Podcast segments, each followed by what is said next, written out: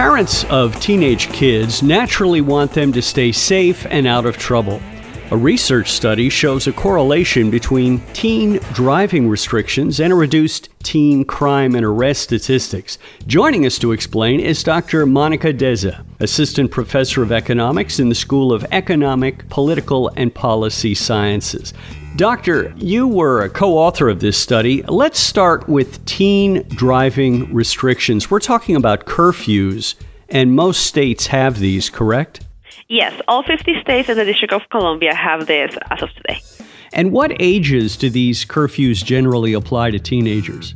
Well, the time that teenagers can start obtaining a driver's license is usually 16 in most states. There's very few exceptions for 15, but most of them is 16.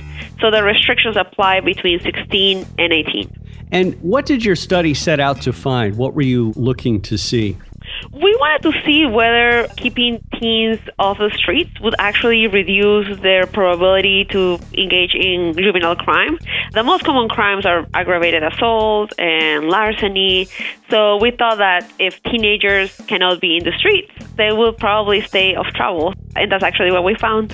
When you did this study, what kind of numbers did you look at in terms of the research you did? This is data at the state level. So we have arrest counts and arrest rates at the state and year level. And we found that there is a decrease in the probability of getting arrested among teenagers between the ages of 16 and 18 relative to young adults. Now, I understand there was some factor with gasoline prices in your study. What was that?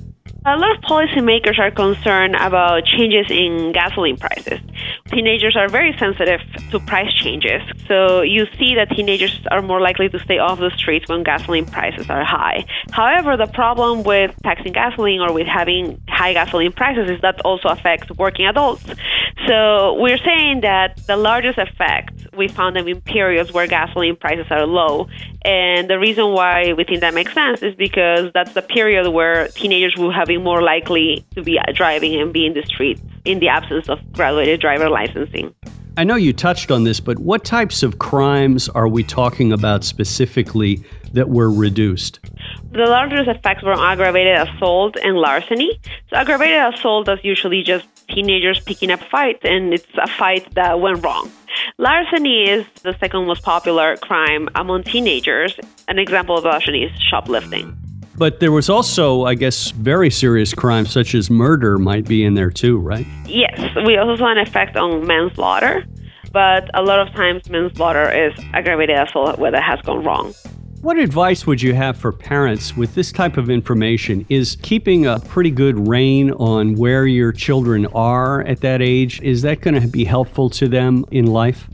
Definitely. I mean, a lot of risky behaviors happen during teen years. There's a lot of research that points out that, for example, for substance use and risky behaviors in general, people who haven't engaged in those by age 25, they're most likely never going to engage in those. So that is a crucial period for teenagers to get their values and their habits formed. We're talking about just the age of the driver in this research, right? It's not the passengers in the car. So you could have younger passengers in a car with an older driver, correct? Yes, if the driver is an adult over 18, they can have teenage passengers with no problem. But now the restrictions, there's some restrictions on passengers if you are a minor driver. So if you're a 16, 17 year old driver, you cannot have another 16, 17 year old driver with you with this law. Were you surprised by the results of your study, or was this what you expected to find?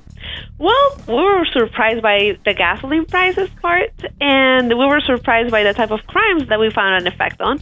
But from the beginning, this is what we thought that would occur in the data. Do you plan any other studies along these lines to maybe look into ethnic breakdowns or geographical breakdowns? Well, actually, I have another paper right now on the effect of these laws on teenage fertility. And I found that this type of nighttime curfews and restrictions in the number of minor passengers that you can have with you reduce teen fertility by 2%. Teen fertility can be affected by either teen pregnancies or abortion rates, and we see no effect on abortion rate and yet a 2% decrease in teen fertility. So it seems that these laws are affecting risky behaviors among teenagers in many ways. Dr. Monica Deza, Assistant Professor of Economics in the School of Economic, Political, and Policy Sciences, co author of the study. Thank you so much for joining us today on InfoTrack. Thank you so much for having me.